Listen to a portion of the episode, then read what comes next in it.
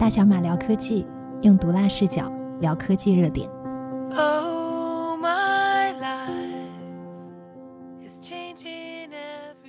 每周聊三个车和科技热点，我是小丹尼，我是大卫，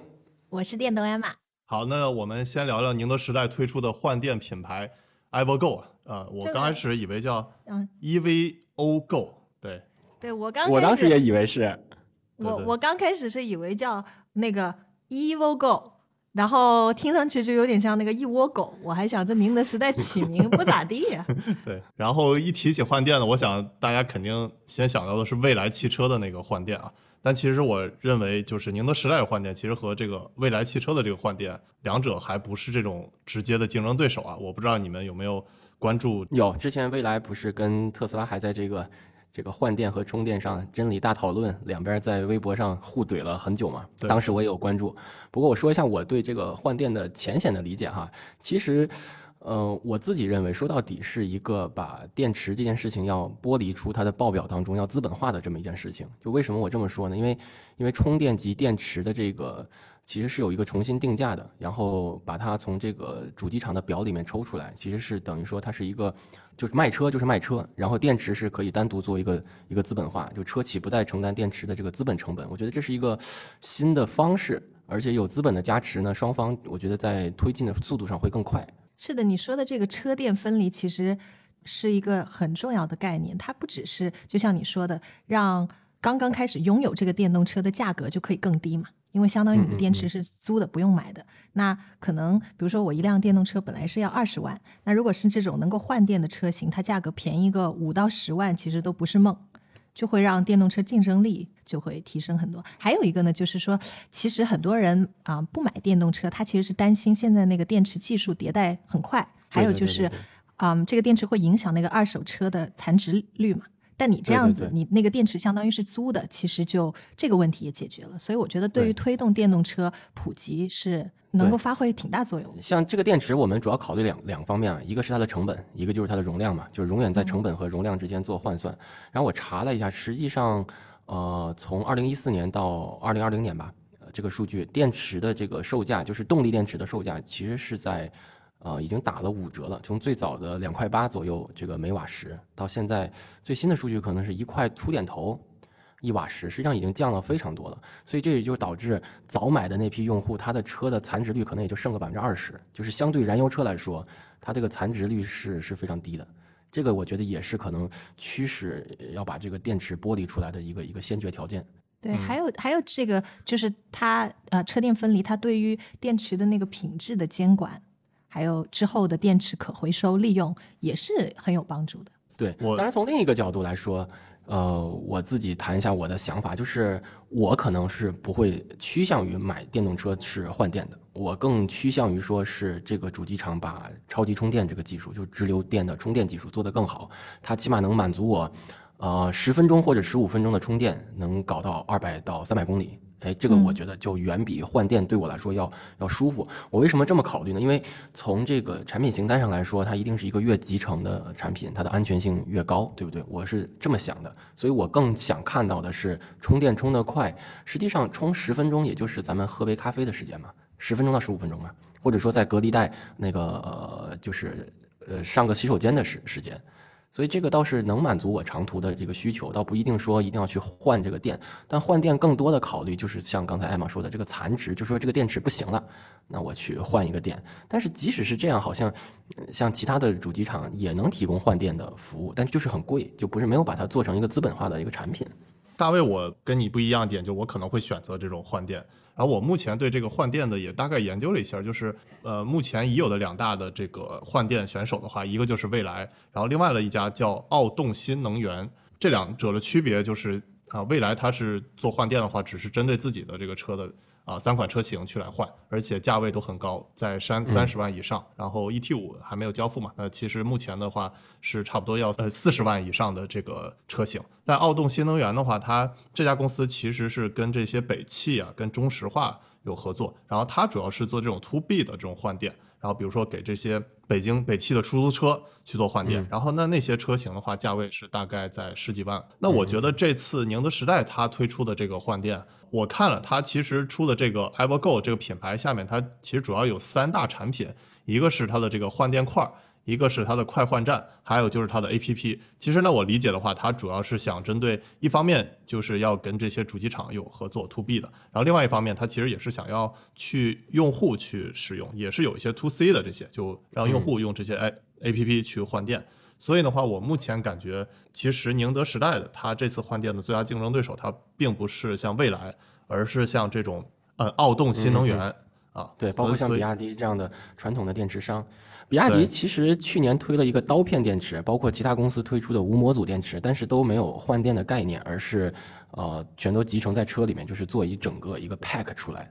倒是跟宁德的这个逻辑完全不太一样。不过我理解，就是毕竟卖卖电池的，就是像比亚迪这样的公司，它是从电池到整车它都生产嘛。我也挺理解，就是大卫像你这种为什么不去想用去换电？其实因为确实是宁德时代推出这个换电，它面临一个很大的问题，就是比如说消费者买一辆车。然后，那这个换电万一出了问题了，到底是谁来背锅？到底是这个卖车的给你的这些车品牌来背锅，还是像宁德时代它推出这个换电的这个来去背锅？因为之前其实就出现过类似的这种很大的问题，就是宁德时代给这个蔚来去供电池，但结果的话，那个蔚来的那个电池自燃出现问题了。后来的就最早一批的 ES 八有四千八百多辆，那个都召回了。其实最终是蔚来他主动承担背的这个锅，宁德时代他没有负责太多。但是对于消费者来说的话，他就会很困惑。倒是你这个，尤其是换电，它其实它不仅是一个这个。硬件的配备，它其实是一个非常要重服务、要重运营的一个业务，因为你这个消费者用的时候换电会出现各种各样的运营的问题，比如说，哎，我想提前点换电，我想各种排队，然后到底是换哪块电池？其实你要去打开未来那个 app 去搜这个换电的话，其实能看到几十个就是用户他换电过程当中问的这些问题，其实都是之前未来做这个 to C 的换电踩过了坑。确实是，确实是这样。我之前也看到网上一些言论说，啊，把它跟这个消费电子，比如说 iPhone 做对比。那为什么 iPhone 当时这个大刀阔斧的做了一个设计，就是不给大家换电池啊？反而为什么到了现在，就是我们要做了换电池？但我觉得这里面有一些有一些不能比的地方，就是手机毕竟集成度远高于车嘛，就手机薄厚一点点，其实就是。对我们来说，在买它的时候，哎，就左右了我们这个消费。但这个电池它它的薄厚啊，或者说它在车里占的空间，并不会像 iPhone 就是占了这么大的比重。那么另外一个就是很有意思的，就是手机可以边充边玩啊，它可以买个充电宝嘛，对吧？车可不能边充边开呀。所以中国中国就诞生了像充电宝这个行业，其实在美国和欧洲都是没有的，就因为中国人实际上使使用手机的频率特别高，就是低头族。但是我在美国的餐馆里，我们的网都是遍布各个角落嘛。对，你在欧洲、美国的餐厅里看，就是美国人不经常看手机的，他吃饭就是吃饭，干什么就是干什么，他不会说随时拿着手机，或者像咱们随时拍个短视频，怎么样？这倒不会有。所以充电宝这个东西跟手机的配合，就是一个很有中国特色的一个事情。但我觉得，也许换电也是一个将来很有中国特色的一个产品，就是每次一个产品到了中国，可能会长出它自己的样子吧。对，哎，我想问你们俩，你们俩是有私人的呃车位吗？停车位吗？这话问的，咱对吧？咱不需要车位，咱停家门口就可以了。主要主要我想问这个，是因为呢，其实我看啊，有没有停车位也会影响你，到底是会想买一个车电分离的，还是想买一个就是啊纯粹一体化集成的？因为就比如说在接下来三五年。啊，有这种私家充电桩的车主，那他绝大部分的情况都会是觉得充电比加油更方便。但如果是没有这种私装的车主，就很难做到充电跟加油一样方便。你去充电，你用的时间肯定是要比啊加油要多的嘛。那所以有一个数据，我没有考察过是不是真的，但是呢，它就是说，其实你呃加充装的那个安装率就跟车价是成正比的。如果是保时捷 Taycan 还有特斯拉 Model X 的那个加充安装率是高达百分之九十二以上，未来呢就接近一半。然后像比亚迪这种纯电车的那个。呃，加充安装率就大概就不到百分之十。对你说到那个充电，我想起一个，就是我亲身经历，因为咱们中国加油啊，都是这个加油站里面有这种专门帮你加油的嘛，为了保障安全。实际上美国是没有的，所以最早刚到，比如说去美国租了个车，租车加油，你甚至不太会用加油枪。你知道吧？就不太会用加油枪。然后呢，美国人动手能力是很强的。我那个轮胎撒气了，我就跑到旁边的修理站，我说你能不能帮我加个气？后来一个呃美国的大胖子，他就说，哎，那边就有，你自己冲去吧。然后我就想，哇，这个给车打气怎么打呀？后来那个哥们儿就说，你爸爸从小没有教过你怎么给车打气吗？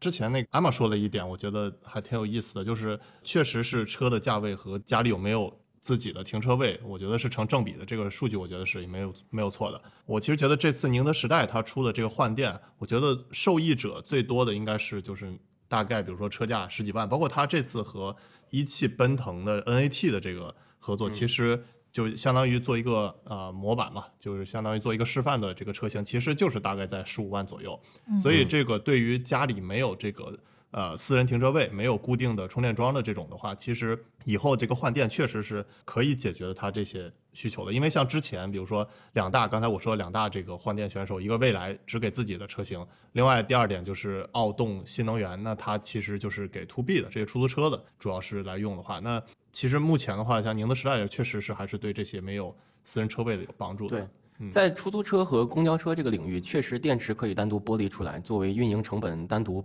写一个表都是可以的。而且就是他们这个动力电池用完之后，也不是说用干了，而是用到了可能百分之六十的左右就不用了嘛。那换下来还可以给这种现在做储能这个行业很火，可以拿去做储能，比如说风能的储能啊、太阳能的储能啊，作为一个中间介质。等于说这个电池它的这个整个的生态周期不但是被资本化了，而且是被充分利用了。这个我倒是很欢迎的。是的，所以它可能最后的那个形态就是作为一个啊替补的补能方式，对，跟充电同时存在的。对，你看像像 Taycan 这种车主，他几点钟出门？你你算一下，可能下午四点或者晚上九点，对吧？这种车主本来也不是耗电池大户，就跟跟这个出租跟出租车用户没法比啊。对，还有一点就是因为这次宁德时代它推出这个电池是叫巧克力电池啊，我看那个曾轶群还还出镜说来一块巧克力拿个，对，然后它这个这个相当于可以一二三块的你自由去组装，这个也是一个创新，我觉得每块电池差不多二百续航的二百公里的续航的话，那其实就二百、四百、六百的续航你就可以自由的去选择，我觉得这还挺有意思的。他还在发布会给了一个数据，就是其实日常的这个车电动车主的话，他使用的这个电量就是占整车这个电量百分之十到二十，其实就基本上你上下班的话，可能就开个几十公里吧。所以的话，一般的话，你通常通勤的话，可能二百公里的话就就差不多够用了。然后，如果你要特别想省钱的，还有包括我之前我在那个大小马聊科技咱们的节目里头我也说过，就是。关于四百和六百的，我自己开电动车的这个感受，就是四百公里基本上在城市里头开是没有这种里程焦虑的，六百公里的话，它是在高速是没有里程焦虑的。所以它这个二百、四百、六百三种选择，其实你想省钱也好，你想在城市里开没有里程焦虑也好，还有你想在高速没有里程焦虑也好，所以我觉得它这个巧克力的这个三块的设置，我觉得还是对你提到这一点特别像。比如说爱玛电动车，它销售给了两种客户，就你这个电动车销售给了两种客户，一种是日常通勤的，一种是送外卖的。那送外卖的人，他对这个时效性，对，还有他这个电池的损耗，肯定是远高于日常上班骑电动车通勤的人。所以换电这个技术更适合来送外卖的这些电动车的小哥。其实放在咱们说的这个场景也是一样的，就是说，如果我们把这个车当做生产力工具的一部分，那我可能要经常换电。那如果只是有家用，就是日常通勤，甚至是啊，它是一个享受型的奢侈品的赛车也好，它倒不是很在乎这件事情，所以刚好就是两个细分的市场。嗯，但我想到一个问题，就是说，可能很多人就像丹尼刚才说的，他可能就选补能一个最小单位的，就可能就是一个两百公里的一个小电池，这样便宜嘛。但是问题呢，就是说你的那个换电站的数量是有限的。我们现在看到未来就会换电站经常要排队。那所以每一个人如果都是去搞一块小电池，那你的那个充电的频率，呃，换电的频率不就更高了吗？你的压力其实就更大了。然后一个换电站其实那个啊投入是很大的，对的，所以对的，这个也是一个问题。大家都在同一个高峰，然后啊都重重复复的换这种两百公里的这种小电池。所以其实它在应用层面还有，就是我们只把电池就是充电和换电做了个类比。像刚才艾玛你说到这点很好，我们为什么不把换电这件事情和加氢做类比呢？其实他们两个所带来的基础的这个基础设施的需要和时间和成本都是差不多的。如果在这两个当中做类比，那我可能更会选择加氢气，因为你同样做一个换电站和一个加氢站，其实成本都不低的。对吧？那换就加氢很明显是比换电池来的更容易的嘛。所以我觉得就是现在，其实如果我们只看一个换电站，然后它存多少个电池给一辆车换电，其实这个技术我觉得像蔚来做了这么多，然后呃刚才还有我说的奥动、新能源做这么多，我觉得都已经是很成熟了，就也其实说技术含量相对来说也没有那么高了。我觉得最重要的还是看未来之后多个换电站怎么去运营，然后怎么去服务好这些。然后能把它大量的铺开，这其实有点像造车啊，对吧？你要想做一辆这个展示的车，其实是比较容易，但是你想把它大的这个铺开，把它量产了对，把它量产，然后把它那个为大量的用户去服务，这个其实我觉得是未来之后要关注的重点。对，而且对于出租车运营公司来说，它这个报表，比如说我车的这个折旧是按十年嘛，那我单拎出来电池，我的折旧是按一两年，其实就分开了。这个对于是的呃，它做报表更好一点。接着我们聊第二个话题，理想汽车的理想和团车网的 CEO 在微博上互怼啊，这个话题我觉得还挺有意思我先炸。对很炸，然后我先给大家大概介绍一下这个是什么事情啊，就是是有一个杂志叫《汽车商业评论》，然后呢，他去采访这个团车的老大叫文伟，然后呢，他这个文章里头，呃，我觉得就是可能本身这个杂志就还会有偏向性，就比如说他采访了半天，感觉这个文伟啊其实没有特别想好，然后呢这篇文章发出来之后呢，那理想汽车理想看到了，然后他就在微博上说，忍不住还是要大嘴一把呀，就是他是觉得就这些这家团车其实造车是不靠谱的，因为他觉得他这个团车网找了一个一百来人的，呃，有点像外包团队这种感觉，然后他们团车负责这个营销卖车，然后的那个一百来人的团队负责这个造车，然后他其中说了一些话，我觉得还是激怒理想了吧。后来的那个团车网的这个文伟，然后他又接着又开始回应理想，后来还说邀请理想参加他们的这个新车发布会啊，我觉得这还挺有意思啊。流量蹭蹭蹭。对，流量 对流量密码找到了不。是这个事儿，我真的是不知道团车到底是干什么的。对，反正我我大概查了一下，我 这个团车目前的它是在纳斯达克上市的嘛，然后它这个市值其实是很低了，就五千五百万的美元左右，其实就相当于差不多三点五亿人民币的市值。那对比理想现在是三百零二亿美元的这个市值，就相当于这个理想汽车就是团车这个市值的五百五十倍。然后，对，还有刚才我说那个团车的，它这个市值三点五亿，那其实之前李斌说的话，你要想造车的话，现在门槛已经提到提高到四百亿了，所以他这个四百亿对三点五亿的这个市值，其实我们只是看这个大数的话，造车这件事情，我也是在微博上第一时间发表了我的观点，说这波我是占理想的。还有就是这个团车，他说他决定造车最大的动力呢，是因为他碰到了一个一百人左右的外外外部团队，然后说这个团队可以承包所有从产品规划、工程开发、智能驾驶等所有造车流程。对，我觉得说实话，这个行业咱都比较透明，无论是这个造车行业还是自动驾驶行业，你说真的有这么个一百人的团队，还是处于散兵游勇的状态，等着你去收割，我觉得说实话概率不大。就是你能收到一百个人的团队，那人家比你更大的这个有号召力的技术大牛和金主爸爸比你不是找的人不知道牛到哪里去了，对不对？所以我看完这个报道，我就觉得，首先这个车吧，可能它的目标用户不是像理想所面对的这些比较高端的，就是中高端用户，而是针对货拉拉这批用户来。当然，我这里没有损货拉拉的意思，我只是说这个东西，如果你说你这个价位，还有你这个草台班子也好，还是你这帮散兵游泳。搞出来这个车能不能作为一个生产力工具去拉货？哎，大概率我是相信能办成这个事儿的。但是你说这个东西做成像，呃，理想、蔚来、小鹏，甚至是跟特斯拉，这个是完全没有可能的。我就是觉得从理念上都没有可能，而且它这个给出来的这个 road map，就这个时间轴啊，说在六个月还是几个月之内就能搞出一台车，我真的对这个抱有很大的问号。他说是他这个团队可以做从五万到两千万以上的各种车型。对我感觉 我这句话我信，五万的车不难做，两千万的车也不难做。哇，他这滴水不漏啊！真的是两千万的车，你就你你像之前有一个品牌的那个超级跑车叫 Limax，就有些人发音叫 Remax，Limax 它哦，是一个、我知道，我知道，我知道，对是克罗地亚？对对对，克罗地亚东欧的，单价一百多万美金一台车，但是它到现在可能也就几十台吧，对吧？嗯甚至是像像科尼赛克这种车，这种上天的天价的车，它是纯手工打造的，它卖上千万，我一点都不怀疑。就是你一个团队一百人的团队做一个上千万的车，OK，这个我不怀疑，因为你有这些零部件供应商，你就堆料嘛。你做一个五万的车，我也不怀疑。但是要做的是三十万，就二三十万这种超级红海消费级的产品，那就是甚至是一点点的产品力不足，都会影响你这个车卖不出去。我感觉就是最刺激理想的那句话，就是团车网的文伟他说：“我们第一款车失败了也没关系，大不了三个月还能再做一款。”然后我觉得这句话可能刺激到理想了，因为他们之前理想做的 SUV 失败了，他知道这个要是一款车失败的话，那要有多大的这个成本啊！一直对，我觉得这话说出来有点不负责任。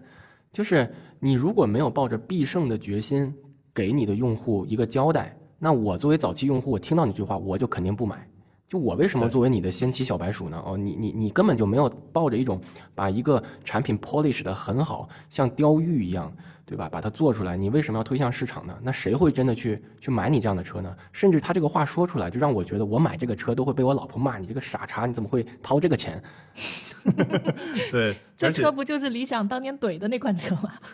对，而且他他还这个顺便在采访中阴阳怪气了一把现在的这个造车新势力，然后他说他们现在如果要把这辆车量产的话，基本上测算是造车新势力的投入量产资金的也就几分之一。那我觉得这件事情确实是就让人感觉很匪夷所思，而且后来他还问了，就说他现在也没有想清楚他要做什么样的车，定位是什么，差异化是什么。呃，反正我觉得他这个话我能信一半儿，为什么呢？因为把一个产品做的平庸不需要那么多人，而把一个产品做的优秀是需要很多很多人的。而就是二八定律嘛，就是你做到百分之八十其实不难，一一个草台班子都可以做到那百分之二十是非常难的。这就好像说，呃，之前当然老罗也怼过怼过这个 iPhone 啊什么怎么样的，iPhone 实际上为了一个小功能上的人力是我们想象不到的，但是它为了这一点点小功能的极致上的这个人力，又是很多初创公司他因为没有接触过这个行业，就是无知者无畏，他所没有意识到的，就是他因为他没有意识到，所以他拼出来一个货拉拉这样的车。我觉得用一百人的团队，甚至不用，他可以找代工都可以。这个我我不觉得有奇怪。但是你要打造出一款完美的产品，别说一百人了，也上千人都不够。对，我觉得这个事情还有一个好玩的点呢，就是，嗯，不不只是这个事情本身啊，还有就是理想他怼人的方式 方法。因为我们都知道理想怼人是自成一派的嘛，江湖不都叫他李怼怼嘛？李大嘴。对，所以我是感觉这次。包包括他之前怼人，我不知道你们有没有啊看到之前不是有说理想汽车座椅里面往外渗啊渗那个水银嘛？然后理想就本来理想汽车官方发了一个说明，就是说啊没有这个现象，让用户放心使用。但后来呢，理想就气了，他自己在微博发了一条，就说造谣我们用水银的人，祝你们血液里流的都是水银，脑子里。装的也都是水银，然后他这么一说，网友就炸了，啊，就给理想汽车送了一个新名词，叫做“优秀”，秀是生锈的锈。我倒挺欣赏理想这种性格的，我觉得中国的商业界需要这样的人，就是当当当一个完全价值观和各方面都低于水平线的人，我就要跳出来告诉他你是个骗子，对吧？就是我觉得理想是有这个实力的，而且他也应该这么做。对，而且他就是整个汽车的销量也确实给了他这个。啊，任性的资本嘛，对，是。而且他当时怼理想那个车，就是理想就没有做成的那款小车嘛。实际上后来那个底盘呢，就给了另外一个做这个自动驾驶配送的这么一个公司，他其实也拿去用了，等于说那个底盘也没有被浪费掉。OK，对，是的。包括理想之前就是有人批评增程式技术，他也在那个发布会 说，呃，不过这里我要跟理想稍微呃证明一下，就是其实他这句话在呃很多人传来传去都是有误解的，就是他其实原话是说。他妈的一帮搞臭技术的，他这个说臭，其实形容的是技术，并不是说这个，就是说形容，并不是像北京人说你们这帮臭外地，他只是形容外地，对他只是说，对他，但后来传来传去，有些人是把这个主体就错了，他说一群臭搞技术的，就是搞臭技术和臭搞技术的其实是两 两者是不同的，对吧？他现在后来就很多人就说，妈的理想说。搞技术的都是臭搞技术的，不是说什么臭要饭的那种，或者是臭外地人那种。臭外地。对，其实它的主体是搞臭技术的，就比如说一些不靠谱的技术，所以要断句，搞臭技术。对对对。我觉得啊，像团车的这个新车，我个人觉得确实不太靠谱。但是后来这个理想它又紧接着发了一篇这个长文，就是讲了这个从零到一，从一到十关于创业的，其实对。节奏把控对于创业的重要性。然后这篇文章我是推荐大家要仔细读一读，其实干货很多的。嗯，对、嗯我看完了之后，我第一个感觉就觉得，哇，他跟马斯克发给员工、发给股东的那种邮件的感觉特别像。就因为嗯我大学专业是读文学的嘛，所以我对这种怎么样呃一篇文章怎么写出来的就很敏感。我感觉他们的整个的那个节奏、那个紧凑性，然后那种不用大词虚词，语气是一点都不啰嗦，非常非常果断，然后通篇都是经验和干货的那种感觉，特别像。所以我觉得，呃，理想的这篇文章，还有马斯克他那种致股东的那种信啊，还有给员工的那些 email，里面都能看到很多干货，特，别好。很犀利。对，对，理想这个名字我就很喜欢，因为它是第一个让我觉得原来中国人起名字能跟福特一样，就就是我把姓儿和名儿给你放上来了，所以这就代表我的一切。小鹏说：“我呢，我呢。对，小鹏也是，小鹏也是。就之前中国人起名字总是有点就是不中不洋的嘛，就是一定要找一个呃跟这个英文贴切的这么一个名字。哎，我觉得这这把造车新势力这个名字起的倒有一种就是呃 Chinese heritage 的这种感觉哈。理想、未来，对吧？还有还有，我看蓝图嘛，东风旗下那个蓝图，他自己打了那个标，就是未来的理想是蓝图。对，之前有个就是中国摩托车的领军行这个公司叫宗申，他老板就叫宗申。嗯对，我就想把就是能把公司或者产品带着自己的名字的，实际上是对这个自己做的产品相当有信心，或者说抱有了巨大的热情的，因为他带着我的名字嘛，或者说带着我的这种家族使命感在里面的。”对是的，而且我觉得好像现在呃，中国这帮造车新势力的产品，其实也更加展现他们创始人的那种风格。嗯嗯嗯。就以前产品可能跟那个创始人的风格还是比较割裂的，在中国，但是现在就是非常非常有那个特色啊。对，实际上我又得拿比亚迪过来塞牙了。就你看比亚迪的这个 人家招你惹你了吗？整整体设计各方面，其实也是体现了他们团队相对来说老龄化了一点，就是整个的这个这个创始团队不会像这个小鹏和理想这么有灵动性，或者说这么这么跳跃，给我的感觉。所以，但是这个呢，我觉得就是一种品牌的文化了。就像之前我我不知道你们二位看过那个电影没有，就是福特和法拉利，就是那个电影，还是 Christian Bell 演的。然后那个老老福特他很生气，就是因为年轻人不再买福特了，他们觉得福特不够酷，所以他们就去找法拉利，想买法拉利，结果法拉利当时就被菲亚特给收购了，然后福特呢就痛定思痛，要自己搞一个勒芒赛车，就搞了那个 GT。然后这里面的这个爱恨情仇，主要是福特他自己说说年轻人都不再开我们的车了，我们的车都是开给老年人的，年轻人现在都开跑车了，就他认为自己岁数到了。做不出这样的产品，所以他要找一个一员猛将去吸收更多的东西来把这个东西做成年轻化，就这么个电影，我很推荐给大家。OK，对，那两个电影，那个电影你们俩居然没有看过，就是个就是演蜘蛛演蝙蝠侠那个主演 Christian Bale 演的，就是 Ford vs Ferrari。行，那我们接着聊第三个话题，叫罗永浩春节后回归科技圈儿，然后也是他在微博上说啊，手机时代已经过去了，下一个平台上见。罗永浩还专门标注了一下，说下一个平台不是小扎，就是扎克伯格所说的那个破元宇宙。那下一个平台到底是什么呢？我不知道你们怎么觉得。我觉得现在的那个公司创始人都好敢说，一个哎，敢说这个就是自然流量嘛？刚刚聊完理想，聊罗永浩啊，都是对。这老罗他说他要回归科技界，我以为他要回归相声界呢。他回归相声界，我觉得赚的钱应该比他回归科技界赚的多吧？反正很快的直播带货就已经把钱还了几个七个亿还是六个亿。对我，我特别想跟罗老师说，老师你就放过科技界吧，科技界有的是精英，你你你你该干你的这个别的事情，你就干别的事情吧。我我其实觉得啊，不是说你有一个产品 sense 就可以做好一个科技产品的，当然产品的 sense 很重要，但是更多的是你，嗯，我觉得是一个基础认知。如果做一个科技产品的人，他本身对于科学和技术的基础认知就摆在那里，我真的是很怀疑这个产品。当然，我不是说罗老师你这个学历低就怎么怎么样，但是他确实在这个领域他就是怎么怎么样。你你你不能指望一个就是咱们说高中没毕业的这么一个人，然后说实话，微积分是怎么算的你都不知道，你过来跟我谈科技，你你你怎么谈？你让这些人年轻人怎么相信你呢？不过罗永浩他周围还是有很多，就包括我认识了很多人，都是刘永浩还挺忠实的这个粉丝的啊。他的能力是就能调动起一群人啊、一起去做一个一个这个科技产品吧，也确实是锤粉。他可以，当一个科技公司的宣传，或者说甚至是做 COO 都可以。嗯但是他要是当这个科技公司的 CEO，我我自己就觉得我的天，我要打个问号了。就跟刚才我们对对对那个车的怀疑一样。我觉得是那个下一个平台是什么的话，我觉得不一定我们能说清楚。但是我们是不是可以回顾一下这个历史？就是比如说参考一些像日本啊、像美国的这些经验，就是为什么？比如说日本其实之前在上个世纪其实是科技在领先的，但是到现在这个，就比如说在新能源汽车领域的话，其实是它这个科技就已经。呃，相对来说比较落后的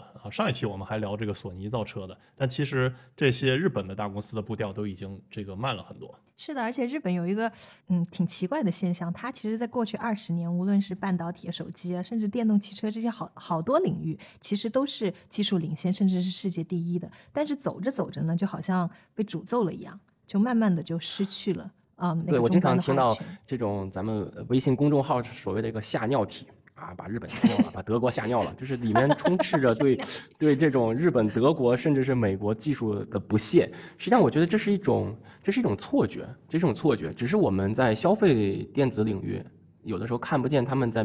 表面的身影了。而是他们更多的做了一些，比如说像芯片、像架构、像一些呃更底层的东西。而中国公司呢，依托我们的这个制造，就是说，第一是人工便宜，第二是我们确实在这方面有大量的人口基数，我们更了解中国的这些用户，我们可以快速迭代，可以做出一些 to C 的产品。但这是这其实我自己觉得是一种幻觉，就是不能把这个幻觉就代表说哦，这个日本的这个科技实力不行了。实际上不是的，你像就像我们之前的一集谈到的，大部分。呃，摄像机和照相机，它里面的这个感光元件都逃不了日本的公司的身影，对不对？然后呢，液晶屏其实，呃，大头还是日本和韩国，当然中国有京东方等等等等。但这里面不是代表说日本它不行了，而是它没有真的冲在了一个 to C 的。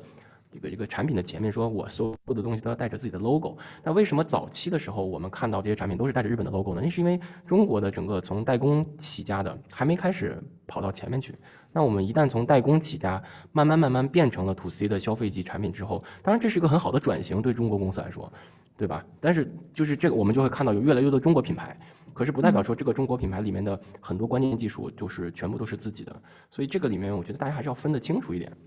哎，那你觉得？啊，你同不同意一个说法，就是说，呃，有小国思维和大国思维之分。就我以前看过一个观点，就是说，像日本的这种小国思维，它的优势呢，就是它很对于细节做得特别好，会强调，比如说，啊，零缺陷，什么样都要做到极致。但是它可能在大局上面就没有大国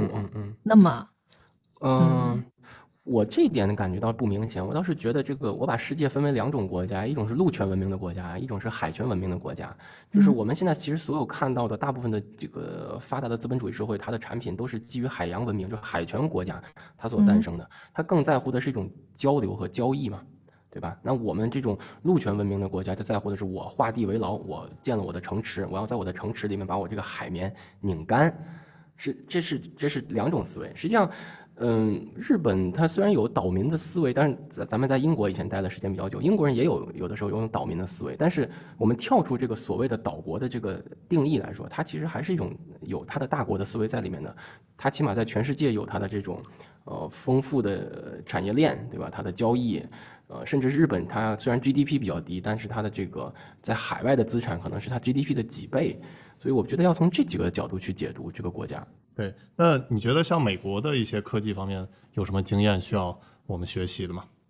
对，美国是个很很有趣的地方，就是其实美国不是呃一个一个科技强国，就传统意义上的，因为它其实是从一战以后到了二战，它吸纳了全世界大规模的精英，尤其是这里面这个德国人犯了一个不可磨灭的错误，就是迫害了犹太人，导致大量的这个犹太知识精英，包括呃欧洲的很多精英，他逃到了美国，而美国有这样的土壤。包括这些基金会啊，洛克菲勒基金会啊，就卡内基基金会啊，梅隆基金会在这里面做出的帮助，帮助这些优秀的人在美国落地，所以它其实是落地生根，长出来了这么一个很好的这个后来这个技术的整个的环境，而不是先天就有的。其实早期欧洲人对美国的就是 Made in U.S. 的这种东西的感觉就是又土又笨，它不是说像我们现在说哇，它是个很高科技的产品，不会的。欧洲人那个时候对美国的定义就是就是那种很 wild。很粗鄙的，甚至是识字率很低下的，反而是欧洲人、呃美国人自己觉得哇，这个东西从从欧洲来的，他们自己会洋洋得意的，是这样子的。其实很像亚洲有一个国家，韩国，就是早期，嗯，韩国也是给别人做代工的。因为韩国的人力相对于日本来说它是便宜的嘛。他做着做着代工呢，他其实就做产业转型了，然后就诞生了这些巨头。当然跟他的国力的支持有关系，但毕竟是从这个荒蛮中趟出了一条血路。比如说他的三星、现代、LG、SK 等等等等，这已经是在在这个科技领域都是巨头了。他已经不再做代工了，所以这个你看，其实就短短的几十年，美国也是用了短短的几十年，不到不到半个世纪的时间。就是从一个在技术上相对落后的国家，甚至是教育上，因为那个时候的美国大学跟欧洲的大学其实是没法比的，因为欧洲的大学，尤其是以德国这种新新派的大学为代表的，它的工程能力各方面是非常强悍的。你看这个二战的时候，二战时候这个我们说跨时代的革命性武器，德国人贡献了起码二十多个，这个美国人是发明了原子弹，对吧？还发明了应该是火焰喷射器。这个呃，苏联人贡献了是卡秋莎，就是这种这种这种火箭弹。美德国人贡献了二十多个，而且在二战以前的诺贝尔奖，基本上一半儿，我不能说就是很武断的说一半，但是大部分都是德意，就是德意占了整个诺贝尔物理学和化学奖的非常非常多的。所以其实是二战之后，这个整个世界的我们叫做这个知识中心和科技中心，才从欧洲转变到了美国。这里面美国当然有它捡了个漏的这个成分啊，还有它各方面的支持，它也看得准。对，包括我觉得现在就是，其实我在欧洲生活的时候也发现，欧洲人还是对美国人有那种嗯，觉得他们不如欧洲人的那个劲儿，特别是在基础科学方面。欧洲人他还是觉得自己其实是更不功利、更加稳扎稳打的。然后你看，嗯，就是即使像呃牛津、剑桥这样的大学，还有呃法国，我我比较熟悉的就法国的一些最顶尖的大学，他们甚至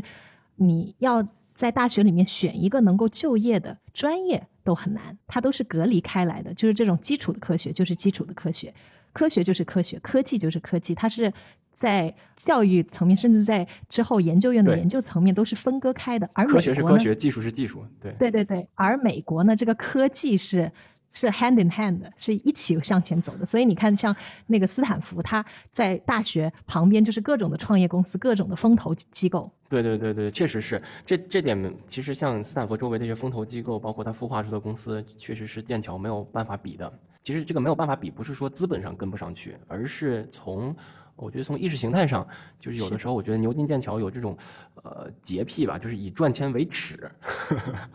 就是我这个我这个科学成果怎么能拿去只是为了赚钱呢？他甚至有这种精神洁癖，所以就是只是在科学这条路上往下去奋进了，而不是说我一定要做咱们中国人熟悉这个词叫产学研嘛，对吧？他不一定要产，他可能更多的是学和研。我之前还在微博发过一个我看到的观点，就说科学是什么？他说科学是把钱变成知识，然后科技呢就是把知识再变回到钱。对我之前给大家做节目讲过，就是科学和技术的区别，就是科学是不能拿来卖钱的，因为它属于全人类，而技术是可以拿来申请专利啊，可以拿来卖钱的。科技这个肯定就是美国走在比欧洲前的多。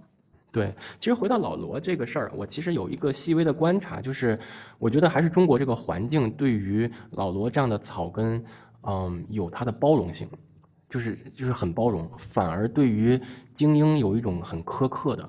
要求，就是你已经是个精英了，那你还怎么怎么样？就是大家是拿着放大镜在看一个精英，而大家有的时候是拿着哈哈镜在看一个草根的，就是他成就了一点点，我们就会把这个事情放大，但是精英犯了一点点错误呢？我们也会把它放大，但是从反向去对它做一个评价。所以我经常看到，就是，呃，草根的创业有一些成绩了，大家就把它无限的夸上去了。而这个事情在精英层面是非常习以为常的，非常平常的，大家却拿着放大镜说啊，他又出了错，他又这个怎么样，他又这个怎么样？这有一个中国本身的文化土壤在这边。